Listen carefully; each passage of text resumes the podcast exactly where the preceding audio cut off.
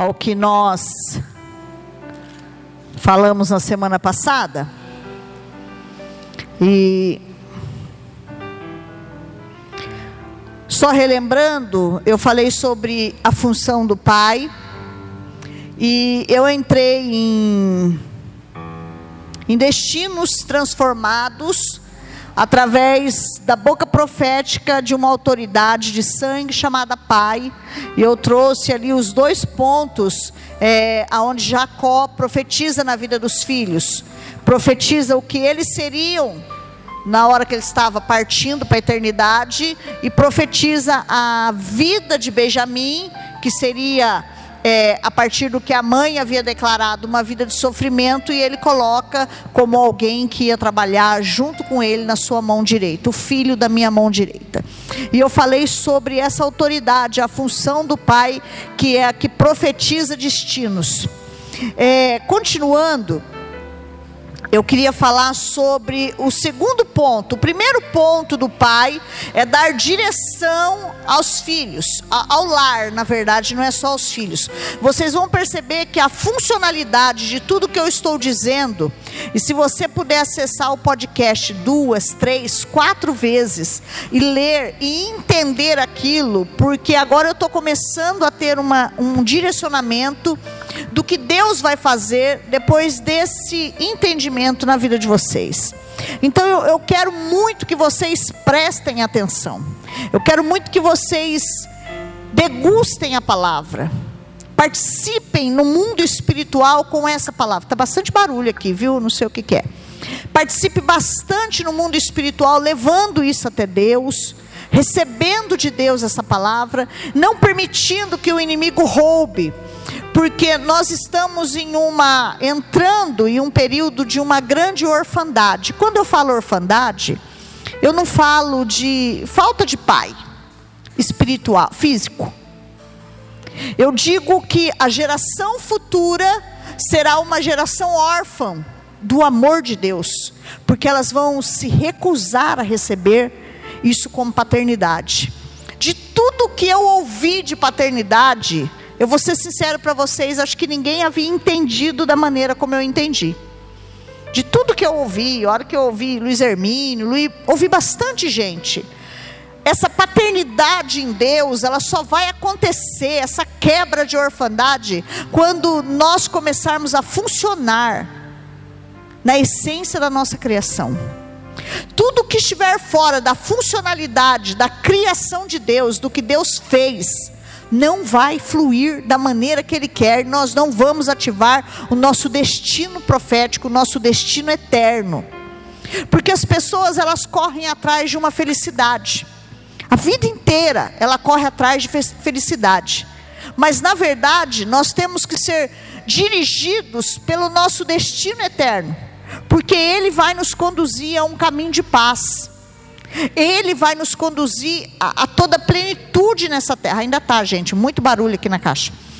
A toda essa, essa dimensão espiritual que nós precisamos enxergar e viver nessa terra.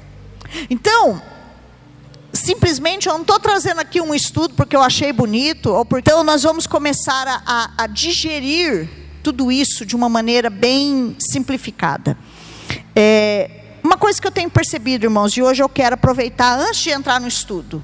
Eu percebo que muitos de vocês não valorizam o que sai do altar. Eu tenho percebido isso. É como se o inimigo tem, a hora que você chega ali na porta, o inimigo faz assim, ó. E a Bíblia diz dos roubadores de palavras. Então, qual é o procedimento que nós temos que fazer? No momento da oração, é aquele momento que você fala: Senhor, unge os meus ouvidos espirituais, blinda minha mente, para que não seja roubada a palavra. Porque nós estamos em uma geração de crente zumbi, que caminha, mas não sabe para onde vai, que anda, mas não tem destino, que ouve, mas não discerne os tempos, e que fala o que Deus não mandou falar. Então é muito importante que você tenha, comece a trabalhar isso em você. De falar para Deus, Senhor, me ajuda a que não seja roubado a palavra. Porque a palavra ela tem o poder de transformar e nos colocar no direcionamento de Deus. Então, irmãos, e como que você sabe disso, pastora? Orando a Deus, olhando o que eu enxergo no mundo espiritual, não é que eu tenho cheio de visão, não, mas eu tenho um discernimento bem aguçado e eu percebo. Eu sei quando vocês estão aí no banco, vocês estão borboletando. Então isso é muito sério. Precisa, irmãos, senão nós só vamos virar misseiro, aquele crente que sai de casa, cumpre uma religiosidade, mas não muda nada, mas não transforma nada não transforma dentro da nossa casa, não transforma o nosso interior e não transforma quem está do nosso lado. E o evangelho precisa haver transformação, senão ele vira só palavras. Amém? Então vamos falar um pouquinho de limites. É, conforme Deus foi dando a Israel, quando você vai estudar um pouquinho sobre limites, você começa a perceber como Deus foi dando a Israel um direcionamento, uma lei, limites. Como assim, pastora? Logo depois que eles saem dali do, do, do cativeiro no Egito, eles são levados ao deserto. A Bíblia diz que o Moisés sobe ao Sinai e ele desce ali com, de, com dez leis mosaicas, que é a lei de Moisés que nós falamos. E tudo era baseado em cima daquilo, que era o princípio moral de Deus. E tudo era baseado em cima daquilo. No decorrer da evolução e dos problemas que iam surgindo, foi instituído Levíticos e foi ali acrescentando cada vez mais, mais leis, mais direcionamentos, e hoje nós ainda somos regidos por leis. Eu falei aqui sem saber a bomba que estava para estourar aí na, no Vaticano, em Roma. Falei sobre algo que é muito forte sobre a lei reger, e aí me levanta Roma lá no Cafundó e me, quer me instituir aquilo como uma lei. Os países mais desenvolvidos no mundo, você pode estudar isso. Isso aí é um Wikipédia, irmãos. Revista. Os países mais desenvolvidos no mundo, Inglaterra, Estados Unidos, é, Alemanha, porque não significa porque Hitler veio de lá que o país não presta. É um país muito bem organizado, muito rigoroso. Então, quando você começa a estudar tudo aquilo, você vai perceber que eles basearam-se nas leis da palavra. Eles seguiram as ordenanças bíblicas, instituíram aquilo como constituição, dando limites à sociedade até onde ela poderia ir, até onde ela não pode ir. Tanto o Código Civil brasileiro quanto a Constituição Civil brasileira, se você for pegar Levíticos, você vai entender que está tudo ali. Desde uma mulher, quando ganha o seu bebê, e ela precisa ter aquele repouso de 40 dias, é bíblico.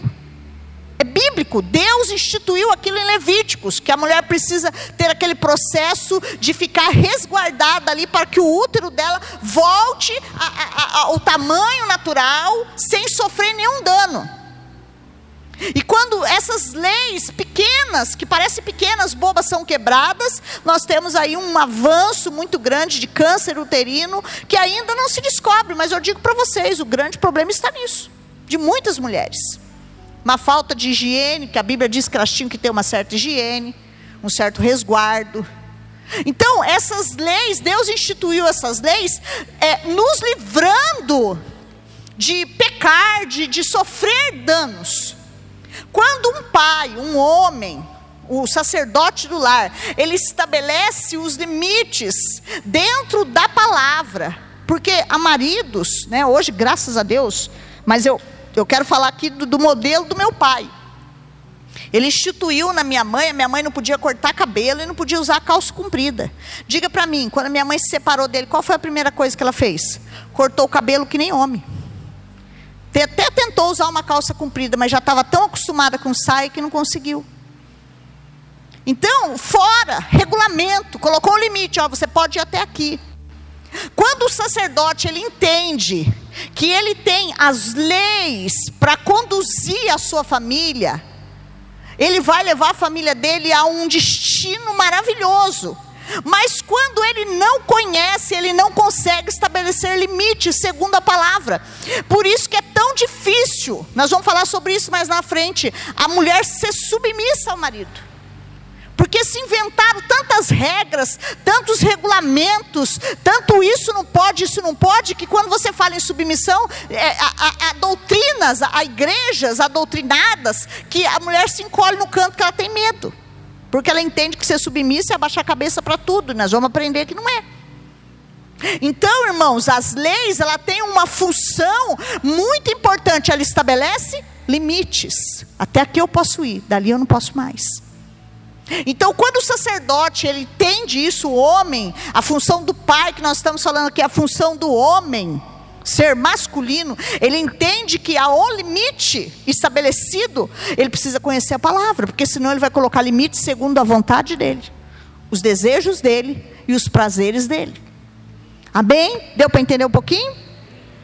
Então, como Deus foi dando para Israel leis, mandamentos, estatutos, explicando para o seu povo as leis que governam o mundo moral, quando é obedecida, vai experimentar a vida no seu potencial máximo.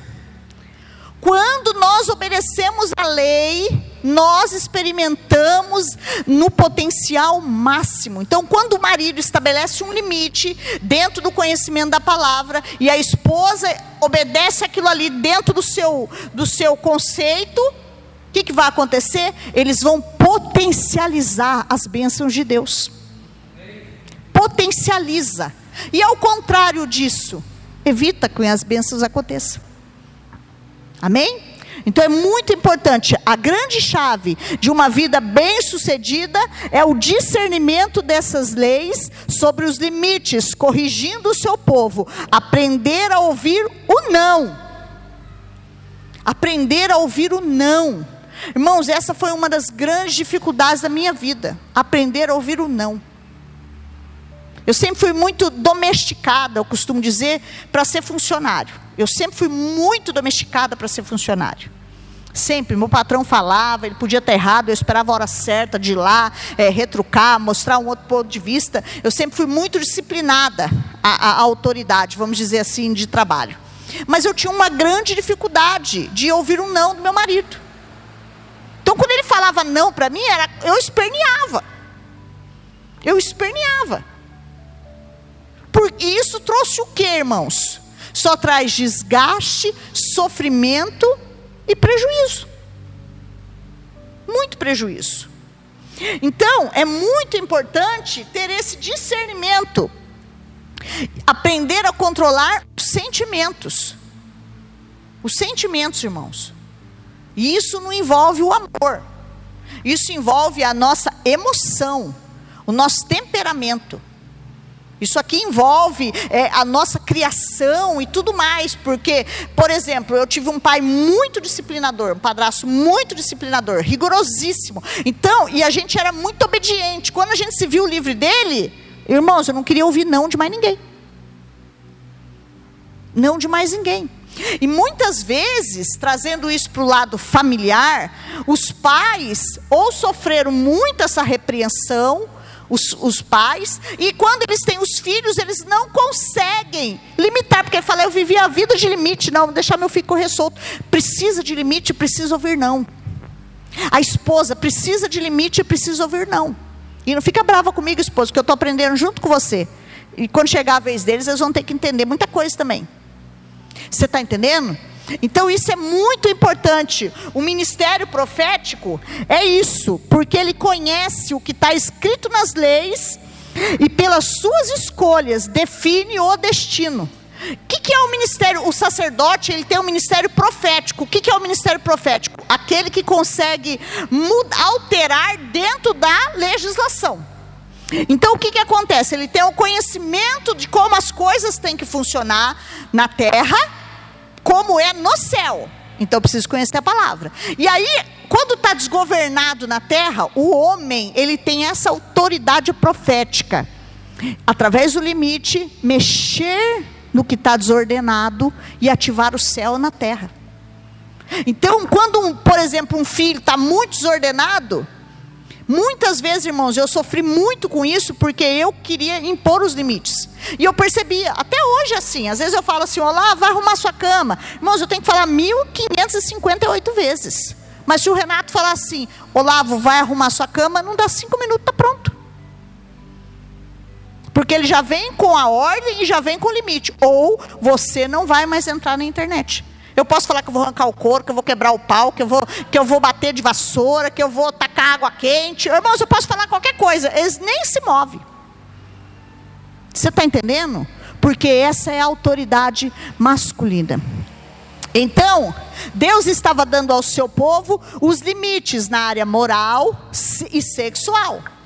Se você for estudar, por quê? Lembra que eu falei lá atrás que tem três áreas que o casamento andando na, na, na, funcionabilidade correta, ela vai atingir na vida dos filhos três áreas. São elas: sexual, diga assim, sexual, afetividade e companheirismo. Irmãos, hoje o que a gente mais percebe são filhos que não quer começa dentro de casa. Imagina depois que casa, não quer ter aquela é, aquele pudor de se guardar, de se preservar, porque já está desprotegido desde o casamento dos pais. Companheirismo, irmãos, casa com a esposa e acha que ela é escrava.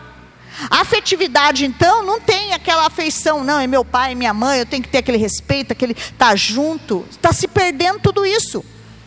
Por quê? Porque a funcionabilidade, muitas vezes, do homem está destruída. O mundo moderno fez isso. Então, o que, que acontece? Aprender a ouvir não é controlar desejos e sentimentos. Quem define, presta bem atenção, a feminilidade ou a masculinidade dos filhos é o pai, pelo seu exemplo de pureza sexual. Irmãos, eu tomei um choque quando eu li isso. Eu tomei um choque, porque, ao meu ver, até então, até eu for estudar isso aqui bem a fundo, é que eu não posso entrar nisso aqui, mas eu tenho um outro material que é homossexualidade versus sexualidade. E ele fala sobre isso. Quando o casamento, a lei moral do Senhor, que ele, que ele diz lá, unir-se o homem à sua mulher, e ali se guardar, no, no laço do matrimônio, sem se contaminar lá fora, sem sujar lá fora e trazer para dentro do relacionamento, isso aqui interfere muito. Não é que é um dogma, tá? Presta atenção, porque tem vários fatores. Tem o fator geracional, tem o fator espiritual, mas eu estou falando aqui que muitas vezes o que estabelece a sexualidade dos filhos não é a mulher na mãe, é a, a mãe na criança menina e o pai na criança menina. Não. Eles o casamento ele precisa ser protegido sexualmente. Então ele precisa estar guardado debaixo dessa aliança da sexualidade. Pais impuros. Quando eu falo pais impuros, irmãos, eu estou falando daqueles homens promíscuos. Eu estava estudando um pouquinho sobre incestualidade no Brasil, eu não sabia que era tanto. Tanto na região do Nordeste. Por isso que a Damares ela pega pesado para aquele lado, mas é muito, irmãos. E você não sabe, tem deputados daquela região lutando com leis, existem leis para que as mães, os pais possam casar com as filhas e vice-versa. Viver junto. Existe, estão lutando com leis dentro do governo para que institua isso. E prova disso, dessa, dessa é, contaminação sexual, que a região onde mais tem filhos deficientes é no Nordeste. Porque a incestualidade traz deficiência. Pode não ter sido ali com você, mas lá atrás, na geração sua. Um primo casou com a prima, um irmão casou com a irmã. Por isso que Deus protege tanto a área sexual porque isso traz muitas consequências. Por isso que ele instituiu a lei do matrimônio e ali sagrado, como sagrado. Quando aquilo é protegido pela aliança de sangue, irmãos, os filhos estão protegidos. Quando aquilo é contaminado, os filhos estão contaminados. Infelizmente. Amém? Então, continuando, por quê? Porque o pai precisa estabelecer os limites, mas para estabelecer os limites, ele precisa conhecer as leis. Continuando, pais pervertidos e promíscuos, adúlteros, pornográficos, liberam sobre os filhos uma perseguição espiritual de cunho sexual que perseguirá por sua vida moral. E isso não significa só lésbico, homossexual. Isso pode causar várias disfunções. Várias disfunções. Sabe aquela pessoa que casa, irmãos, e não consegue ter um relacionamento sadio com a esposa porque ele tem um orgasmo antecipado, tudo aquilo? Tudo isso é cunho de perseguição espiritual. Não é só disfunção física. Tem um lado espiritual. Trata-se com remédio algumas coisas, outras coisas não. Porque é liberado nessa contaminação do casamento essa perseguição. Ou então aqueles filhos. Agora fala para mim, é, é, é, criança, esses jovens que começam muito cedo, os pais ali na perversão, aquela coisa, o filho nasce, começa a viver aquilo, vê aquilo, ele cresce ou um pedófilo, ou um estrupador. Começa a disfunção por aí. Cunho sexual não significa só a mudança do sexo. Significa tudo que é disfuncional, porque o sexo ele é um presente de Deus para o relacionamento. Ele é um presente, irmãos, ele não é pecado. Ele é um presente de Deus. Ele é a renovação do sangue. Ele é a, a limpeza, a purificação da família. Amém? Então vamos lá, a homossexualidade tem a ver com a orfandade paterna, carência, rejeição do pai é a disfunção da paternidade, limites através do seu exemplo. Pastora, como que eu, como pai, eu posso dar limites ao meu filho? Através do seu exemplo. Antigamente, se lembra que levava os filhos no prostíbulo, quando ele pegava a idade da maturidade, levava os filhos para perder a virgindade? Irmãos, aquilo é as pessoas, a gente não tem o conhecimento da destruição que aquilo trouxe na vida de uma pessoa que participou de uma situação dessa. Então, irmãos, isso é, é, muito sério. Essa, essa, essa perseguição é liberada nessas coisas. Pais que sentam e acham o máximo. Vem cá, você já está mocinho, vou te mostrar uma mulher pelada e põe ali um, um filme pornográfico. Você não sabe a porta que está abrindo. O que nós temos que fazer, o que o pai tem que fazer é estabelecer o limite. Isso é bom, isso é maravilhoso, mas é dentro do âmbito do casamento dentro do âmbito do casamento. E isso o pai pode fazer com o filho e com a filha. A mãe entra nos detalhes, mas ele tem que estabelecer ali. Se lembra antigamente, irmãos, a gente não vinha tanta criminalidade, tanta disfunção como as moças de antigamente que tinham que casar virgem, apresentar o lençol. Se lembram disso? Então isso, a virgindade ela é bíblica se entregar ao outro em, em, em pureza, é bíblico. Então isso não pode ser quebrado. Ou infelizmente, por falta de conhecimento, por falta de conhecer a palavra, os pais hoje não conseguem estabelecer os limites. Permite. Aqui eu tenho uma briga, irmãos. É claro que eu, eu, eu, tenho, eu tenho briga dentro da minha casa. Porque se começa ali a namorar muito cedo, beijar muito cedo, já começa a acender muito cedo. A tendência de segurar é muito, é muito pouca. Então, ao meu ver, o certo, é, é, claro que eu não tive esse conhecimento nem essa experiência. O pai precisa instituir um limite. Você quer namorar? 16 anos no mínimo, porque se namorar dois anos, irmão, já, se conseguir chegar lá puro, intacto, já é milagre. Até os 18. E aí fala, não, mas vai casar muito cedo sem experimentar a vida. Irmãos, não existe experimentar a vida. Não existe. Isso não traz bênção para ninguém. Eu tenho, eu tenho uma prova viva dentro da minha casa. O meu irmão casou puro, casou virgem. O casamento dele é uma bênção. Eu nunca vi meu irmão. O único problema dele que ele fala é que a mulher dele não gosta de bicho, e ele gosta. Então ele não pode ter nenhum bicho. Então ele namora os bichos da gente, ele beija os bichos da gente. A única coisa que ele fala, ele falou: se um dia eu ficar viúvo, vou casar com uma mulher que gosta de bicho. Só. Nunca reclamou da esposa dele. A gente pode ver mil defeitos, mas ele não vê. Por quê? Porque não tem para ele. Você está entendendo? Ali foi dentro do, do, do conceito bíblico. Isso tem um peso muito grande, irmãos. Precisa estabelecer esse limite dentro do relacionamento de casa com os filhos. Amém? Então, a orfandade paterna, já disse aqui, ela traz uma disfunção através da rejeição e da carência. Limites. Jesus ensinava os limites, ensinando a guardar os mandamentos. Mateus 28, 19 ao 20. Alguém lê para mim. Mateus 28, 19 ao 20. Eu mesmo leio. Mateus 28. 19 ao 20. Ide, portanto, fazei discípulos a todas as nações, batizando em nome do Pai, do Filho e do Espírito Santo, ensinando-os a guardar todas as leis que vos tenho ordenado. Eis que to, estou convosco todos os dias até a consumação dos séculos. Vocês estão entendendo, irmãos, como isso é forte?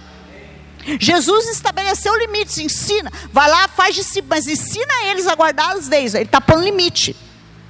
Siga dentro daquele, daquele curso, dentro desse âmbito do limite, ok? Você só ensina obediência, guardar é obedecer, tá, irmãos? Você só ensina obediência se você é obediente. Não tem por onde, irmãos. Você só ensina obediência se você é obediente. Então, eu, eu, eu, eu, eu presto muita atenção nisso. Aquilo que eu e você plantarmos, nós vamos colher. Nós vamos colher. Então eu louvo a Deus porque aqui quase ninguém levanta o dedo para mim. Primeiro porque eu quebro a mão. Mas não levanta, por quê? Porque eu não levantei para o meu líder. Eu respeitei o meu líder. Meus filhos, eles podem aprontar as deles ali, mas não levanta a mão. De judia da gente assim. Então, irmãos, é muito importante que a gente aprenda a guardar os mandamentos. Como é que os seus filhos vão guardar as leis? Vendo que você guarda. Vendo que você protege aquilo ali. Vendo que você obedece.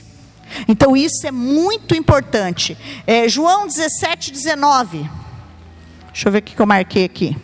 João 17, 19. E a favor deles eu me santifico a mim mesmo, para que eles também sejam santificados na verdade. Então, irmãos, em favor do nosso, da nossa família, vocês homens, se santifiquem, para que eles se santifiquem na verdade. Esse limite precisa estabelecer, começando por você, pai. E isso vai transferir lá na frente para sua casa e para os seus filhos. Amém? Ok, e por último, a proteção. O senso de confiança que constrói a autoestima vem pelo perfil do pai. Posicionamento, comunicação, provisão vai trazer segurança. É, não sei se vocês já perceberam como é muito comum na criança quando ela arruma alguma confusão, principalmente com um parente. Vamos supor, está tendo uma festa lá em casa e aí a criança começa a aprontar, e aí você vai lá, chama a atenção dela, repreende ela, ameaça ela. O que, que ela fala? Vou chamar o meu pai. Porque ela enxerga no pai essa segurança, essa proteção. E todas as vezes que você afronta, aqui mesmo tem uns que às vezes eu chamo atenção, eu vou falar para meu pai, falo, chama ele lá agora. Por quê? Porque ele vê no pai, mas isso é muito importante, porque ele vê no pai a segurança, a proteção e a confiança. E isso estabelece o papel, o, o papel da provisão do pai. Sabe qual é o grande problema, irmãos? Que tem muitos filhos que se sentem desprotegidos. Lembra que eu falei, ou você vai comunicar a proteção ou vai comunicar a desproteção. Porque às vezes você sai de casa e fala, eu vou sair para buscar o sustento. E aí para para o caminho afora, não volta, não traz, aquilo vai gerando uma insegurança na criança. Isso é, Aqueles pais né, que antigamente se perdia, ia comprar cigarro não voltava nunca mais. Imagina aquilo dentro de uma criança. O pai que sai para beber. E quando chega, não trouxe nada para comer. Eu vivi isso, irmãos. Eu vivi isso. Minha mãe falava assim: vou fazer a sopa de fubá porque ele não vai trazer nada, ele vai gastar tudo no bar. Mas era dito e feito. Recebia o pagamento, não passava nem em casa, já ficava no boteco. E o que, que isso gera nos filhos? Uma insegurança. Será que amanhã nós vamos ter casa? Será que amanhã nós vamos ter o que comer? Será que amanhã o pai vai beber? Será que amanhã o pai vai vir? Porque você está entendendo? A criança, ela, ela, ela não tem essa responsabilidade. Ela não pode ter essa responsabilidade de contabilizar o prejuízo dentro da sua casa. Mas às vezes é instituído muito cedo na vida dos filhos. Muito cedo que o pai falta, o pai some, ou não tem o pai, a mãe tem que se virar. Para a mulher é tudo muito mais difícil. Então esse papel masculino, ele não é só físico, essa relevância física, mas também estar ali. E quando eu falo estar ali, irmãos, outra coisa que a gente precisa entender: o pai, ele é aquele que caça, vamos dizer, ele é o caçador. Diferente da leoa, né? Porque a leoa é o único animal ali que caça para trazer para o macho comer. Mas o homem, ele, ele sai para caçar, ele sai para trazer a, provi, a provisão para sua família. Então, quando isso começa a estabelecer essa segurança dentro da sua família, o que, que acontece? É, ele não sente a falta do pai durante aquele período que ele está fora de casa. Ai, pastor, o pai fica fora o dia inteiro, eu queria ele mais presente. O ser presente não significa ele estar só ali fisicamente, porque ele pode estar ali fisicamente e não fazer nada. Você está entendendo? Ele é o caçador, a criança enxerga ele como alguém que traz a segurança e a provisão dentro de casa, que protege a sua família. E depois daquele momento que ele cumpriu o papel da caça, aí ele tem que estar presente. Mas ah, tem pai que fica fora o dia inteiro, a noite inteira, ou então está ali e não está nem aí para os filhos. Isso é muito sério. Ele fala aqui, ó, o papel masculino não tem tanta relevância física dentro do lar, de estar ali. Mas o que ele representa para o filho, ele é o caçador. Então, meu pai é o que traz a provisão. Quando o homem responsável é responsável, os filhos sentem seguro, porque a caça vem e a provisão chega. O vício produz o oposto, porque pais trocam os alimentos dos filhos pela bebida, droga, prazeres, bares, produz uma ansiedade e um medo na criança. Por isso tem muita criança que já pequenininha, ela começa já a comer as unhas. Ela já tem uma disfunção para dormir. Porque ela sente aquele conflito. Como que a criança sente? O pai chega e fala para a mãe assim, ó, olha, não tem dinheiro para pagar a luz. Não, ela ouve a gente conversando. Então ela ouve aquela conversa, ela já vai dizendo, não, vamos ficar sem luz? Não vamos ficar sem internet? Lá em casa, às vezes eu falo assim, Renato do céu, não tem dinheiro para internet. A primeira coisa que eles perguntam, nós vamos ficar sem internet? Você está entendendo? E aí eu comecei, eu falei, olha, a gente não pode produzir isso nos filhos. Então, esse tipo de conversa, ele não pode ser perto das crianças, porque vai gerando uma insegurança e vai criando ali uma grande ansiedade. Amém? Isso é muito importante entender. Esse papel do pai. Então, o pai, ele vai trazer a proteção, ele vai trazer o limite. Ele vai trazer a segurança. Essa é a função do pai. E a mãe? O princípio ou função da mãe vai trazer uma submissão e apoio. A mãe é a, compara é a comparação da preparação para o nosso relacionamento com o Espírito Santo. Quando eu ouvi isso aqui, isso aqui entrou dentro de mim. Se nós, presta bem atenção, mulher, agora eu quero falar com você, de mulher para mulher. Quando eu e você não entendemos esse princípio da submissão, de estar do lado, porque a submissão, irmãos, o que a Bíblia diz? E farei para ti uma disjuntora idônea. Está lá em Gênesis, não está? Deus fez o homem, aí ele adormece, fala para Adão: Vou fazer para você uma disjuntora idônea. Ela não é nem de trás e ela não é nem da frente, ela é do lado. O que, que significa idônea? Alguém já foi olhar algum dia no dicionário? O que, que significa? Sem erro, não é não. Você vai su surpreender que olha no mesma altura. Olha que coisa fantástica ela olha na mesma igualdade. A mulher, presta atenção que você vai entender o que, é submissão de uma maneira muito simples. Ela não tem, ela não é menor em valor para Deus.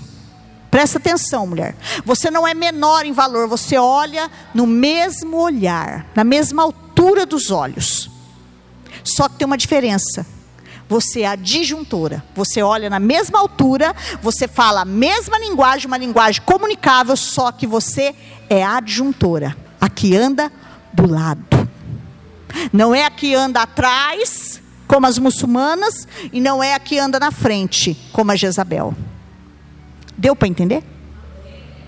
Então significa o quê? Que nós mulheres nós temos uma função. O homem, ele executa um papel de liderança e a mulher de administração. O homem ele é o líder, ele é o cabeça e a mulher é a que administra. E lembra que eu falo para vocês, lá do começo, a mulher que administrava a casa, tinha ali sua ajudadora, administrava até o dinheiro? Lembra? Claro que você não vai sair dando dinheiro para quem é louco desvairado. Mas se a tua mulher tem muito mais consciência na administração financeira, deixa na mão dela. Deixa na mão dela. Ela presta as contas porque tem que prestar. Você está entendendo? Então, isso aqui, irmãos, é muito sério. Esse é o conceito de submissão. E quando eu ouvi isso aqui, a mãe é a comparação da preparação do nosso relacionamento com o Espírito Santo. Porque o Espírito Santo é a pessoa a qual nós nos sujeitamos a Ele. E quando nós não nos sujeitamos nem ao nosso marido, me desculpe que eu vou dizer aqui, irmãos, o Espírito Santo está longe de mim e de você. Deus falou isso para mim. Deus falou isso para mim. A nossa intimidade com o Espírito Santo pode ser muito maior. Pastor, mas meu marido é isso e é aquilo. Ninguém encostou revólver para você casar, em primeiro lugar. Casamento não pode se desfazer de qualquer jeito. A Bíblia diz que é por adultério. Ou até mesmo por espancamento. Que hoje já tem essa, né? Mas fora disso, nós temos que entrar na funcionabilidade. Isso aqui vai passar. Só que às vezes a gente pensa que a gente está tão perfeito, está tão bom, irmão, nós estamos tudo dis, disfuncional, nós não temos relacionamento com o Espírito Santo, não. Porque nós temos que nos sujeitar à manifestação do Espírito Santo em nós. E aí desce os frutos do Espírito, os gomos do fruto do Espírito. Porque aonde não há Espírito, irmãos, não há fruto. Então a pessoa do Espírito Santo, por isso que eu pedi aquele livro, preciso ler aquele livro de novo, vou pegar hoje. Eu baixei, o, a menina mandou para mim, meu meu zóio, um negocinho desse tamanho, não enxergo nada. Você está entendendo? Essa intimidade foi o primeiro livro que eu li quando eu me converti. Bom dia, Espírito Santo. Por quê? Eu vou entrar ali na submissão à terceira pessoa da, da Trindade que atua hoje dentro de mim. E eu vou ter uma amplitude virtude disso. Mas presta atenção, homem. Vou dizer aqui. Não é para você sair daqui e ficar atacando coisas na cara da sua esposa, porque nós estamos no aprendizado. Você pega a sua função, mastiga ela e, e ora a Deus e, e começa a falar para Deus para você entrar na funcionabilidade. E a mulher vai fazer a mesma coisa. Isso aqui não é para sair virar discussão. O Espírito Santo acabou de falar para mim aqui, vai sair daqui e vai começar a discutir. Não. Isso aqui é para você aprender e ruminar no Senhor. Você está entendendo? Porque senão, irmão, você vem aqui para aprender a funcionar, sai daqui se matando e puxando faca. Não. Cada um pega o seu papel e vai olhar a parte que está faltando, que é o que eu estou fazendo. Eu não sou melhor do que vocês, não. Eu também estou aprendendo. A melhor coisa que tem na vida é ensinar, porque a gente aprende duas vezes. Quando você estuda e quando você ensina. Então vamos lá, a mulher é imagem e semelhança moral de Deus. Por isso, marido, você não pode ficar falando qualquer besteira para sua mulher. Ela é imagem e semelhança de Deus. Por isso que não pode ficar chamando a mulher de obesa, de gorda. É que hoje o Renato, eu falei para ele, eu medi minha pressão, né? Minha pressão estava esquisita. Aí eu falei, eu já, eu sou sugestiva, né? Eu estou esquisita. Aí o Renato falou, também, você está obesa. Eu já olhei e falei, não vou falar nada, eu estou indo pregar a palavra. Mas eu já mandei o um recado aqui. você está entendendo? Mas estou mesmo, irmão, estou fora do, do peso. Perdi umas gramas esses dias que andei numa desinteria braba, mas mesmo assim, você está entendendo? Então, nós somos a semelhança moral de Deus. Em razão disso, para Deus, macho e fêmea são iguais, mas há uma questão de função e não de valor. Presta atenção, senão você vai sair daqui achando que você é tapete de porta. Não. Nós estamos falando aqui de função, não de valor. De valor não tem macho nem fêmea, você sabia disso? É igual. Mas a mãe é a preparação para a relação com o Espírito Santo, cuja é a submissão e o apoio. Resume-se na submissão e no apoio. Irmãos, uma coisa muito importante que nós, como esposa, por isso que é importante, marido, você entender qual é o seu papel. Primeiro, estabelecer uma direção, o norte, um destino. Depois o limite, depois a proteção e a segurança junto ali. Quando você não tem essa, essa direção, a mulher ela tem muita dificuldade de executar o papel dela. Porque quando se casa, nós estamos. É, a mulher ela tem a função de cumprir a missão do outro, ajudar ele a cumprir a missão dele. Então a mulher ela tem por objetivo ajudar o homem a executar a função dele, não dificultar. Mas para isso você precisa dar uma direção. Porque como ela é submissa e apoia, ela é a que administra, você é o cabeça, você é o líder. Por isso que tem que os dois, irmãos, analisar. Está entendendo aqui? Se o marido não sabe para onde vai e a mulher tem vontade de ir para algum lugar, o que, que vai acontecer? Ninguém vai para lugar nenhum. Porque quem estabelece o destino é o marido e quem ajuda ele a cumprir o destino, a missão é a esposa, com a submissão e com o apoio, com a adjuntora ali, ó. Você está entendendo? Por isso que quando os dois entendem isso, irmãos, olha, irmãos, nós batemos cabeça 28 anos. Ontem eu levei o Renato para ver um telhado. Eu falei assim, eu quero esse, porque ferro é mais fácil para ele fazer. Chegou lá, ele né, botou mil defeitos. Eu já voltei desanimado. Falei, pronto, já não vai acontecer. Já não vai acontecer. Você está entendendo? Então são coisas, irmãos, que a gente precisa ter. Quando o marido ele estabelece um, uma função, uma direção, e a esposa ela entra para executar, você pode ver que casais enriquecem juntos. Agora, quando um puxa para um lado, Arthur, Arthur, vou te pegar, e o outro puxa para o outro, o que, que vai acontecer? Ninguém vai para lugar nenhum. Vira campo de guerra, vira ringue de guerra. E a função da mulher, o marido está puxando para esse lado, ela vem para ajudar, não para guerrear do lado de lá. Eu, muitas vezes nós ficamos nesse lado oposto. Muitas, já falei para vocês aqui do poder do acordo. Eu quero azul, outro quer verde, então não tem nada. Se, enquanto não entrar um acordo, não tem nada. Você está entendendo? Então a figura da mãe, ela comunica descanso, dependência e traz um carisma, uma confiança. Mães sabem que os filhos. Aí eu marquei aqui, ó. A figura da mãe, irmãos, ela, ela, ela comunica tudo isso. Descanso, confiança, ela acredita, ela apoia. Você pode ver que às vezes o filho é a maior picareta do mundo, ele pede dinheiro emprestado, você sabe que não vai. Tó, filho, tó o dinheiro aqui. Você sabe. Porque ela tem isso. É a função dela.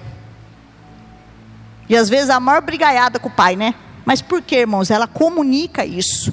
O descanso, a dependência, a confiança. Por isso que mãe confia no filho. O filho fala, é isso. Ele está mentindo. Você sabe, mas no fundo, no fundo a gente sabe. Mas a gente comunica a confiança. Porque se o pai não confia, a mãe não confia, o que será dessa criatura? Você está entendendo?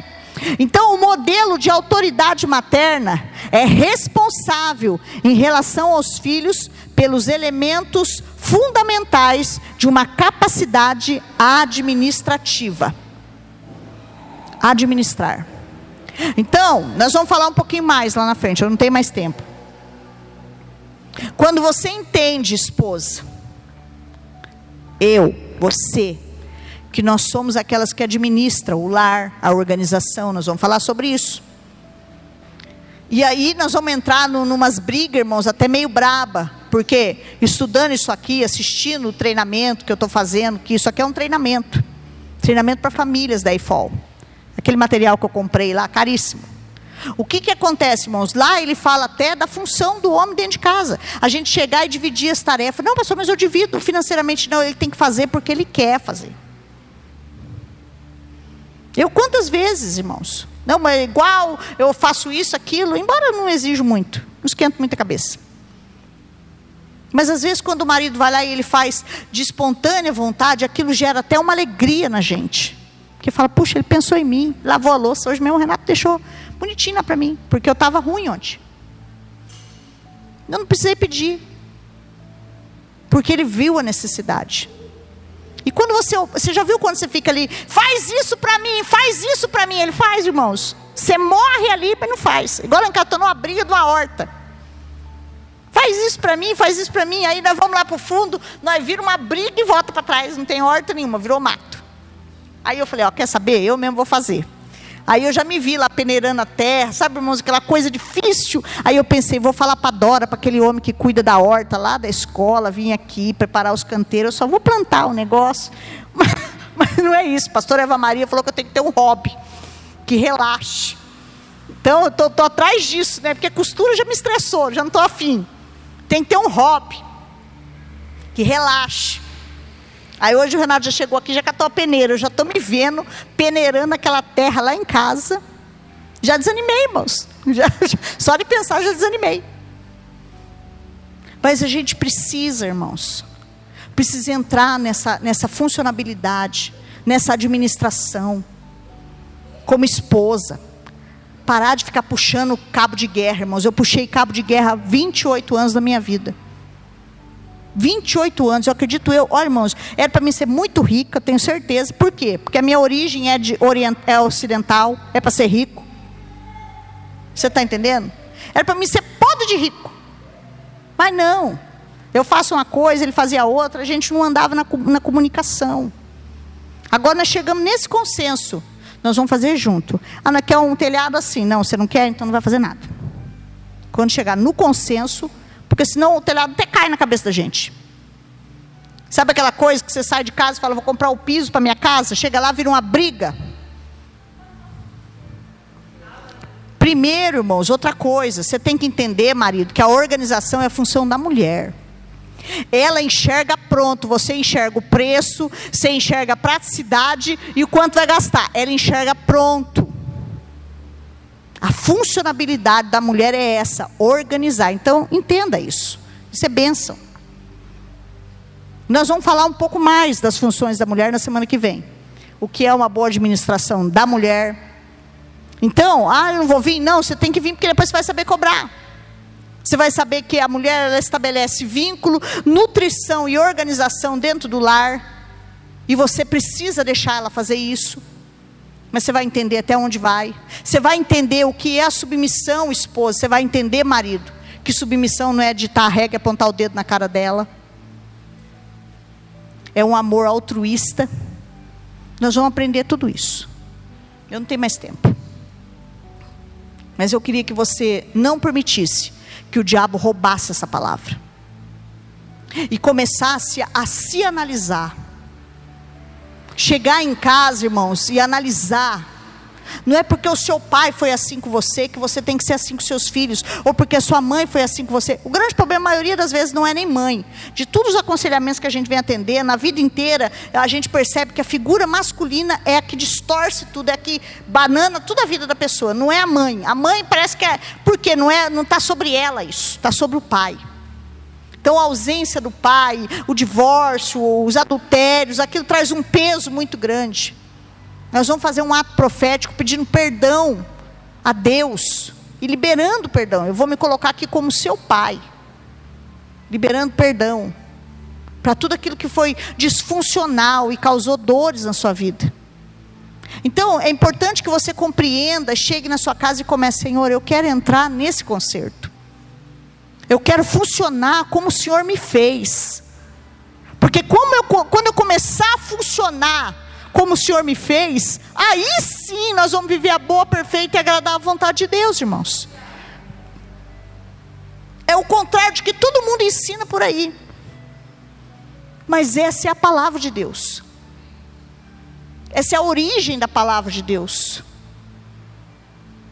E estão querendo quebrar essa originalidade.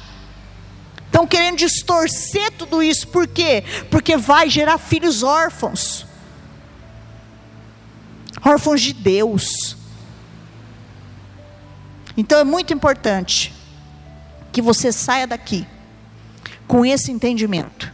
Ai, pastora, queria tanto que a minha esposa tivesse aqui ouvindo, ou queria tanto que o meu marido tivesse aqui ouvindo. Ele não está aqui. Você esteve aqui. Comece você a entrar na sua funcionabilidade. Porque o próprio Espírito Santo vai começar a fazer transformação dentro da sua casa e vai atingir o outro, porque é uma só carne. É uma só carne, irmãos.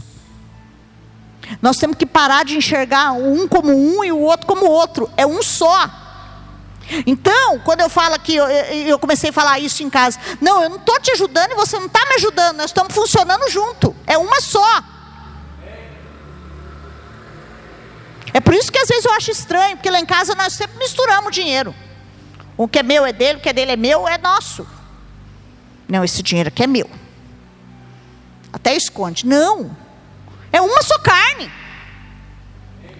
E às vezes nós estamos deixando de ver a restauração do nosso casamento, dos nossos filhos. Deus falou para mim que eu penei todos esses anos porque eu fui idiota. Porque eu tenho conhecimento da palavra, mas eu não quis ouvir. Eu fiz mulher única aqui e eu fui confrontada na décima aula. Olha, décima aula. Mas não saí totalmente transformada, não, saí relutante. Já faz dois anos que eu fiz. Dois, né? Já li o livro um milhão de vezes. Agora que eu estou começando a entender. Por isso, irmãos, que a gente não pode parar. Por isso que a gente não pode parar de congregar, de estudar a palavra, de manusear o livro. Por quê, irmãos? Porque cada hora vai abrindo, nós nascemos com catarata. Lembra que eu falei para vocês? Ceguinho. Não adianta ter a salvação e não ter a conversão. A gente pode ser salvo, mas não ser convertido. O que, que é a conversão? É parar de fazer as coisas erradas e começar a fazer o que a Bíblia diz que a gente tem que fazer. Funcionar conforme a palavra. E a gente nasce cego. Já falei com amnésia, catarata, tudo isso. E quando vai entrando o conhecimento, irmão, vai começando a dar uma luzinha, ó. Nós estávamos em trevas, nós vamos para a luz. Essa é a manifestação da palavra de Deus, nos tirar das trevas e nos trazer para a luz. Não é ficar oferecendo dinheiro, mundos e fundos, não, irmãos. Nossa, às vezes eu, eu fico assim, porque a gente, como profeta, né, como vamos dizer assim, quando a gente vê certas coisas, meu Deus, está ensinando tudo errado, é mega show, é mega não sei o quê, mega não sei o quê, mega não sei o quê. Irmão, estou preocupada com essas coisas. Nós tem lâmpada aqui piscando. Claro que é legal, os meninos querem, eu vou deixar pôr uma parte, mas eu não estou nisso não. Estou nessa pegada não, mas se eu tiver que sentar na praça ali e ensinar meia dúzia, eu vou feliz e contente.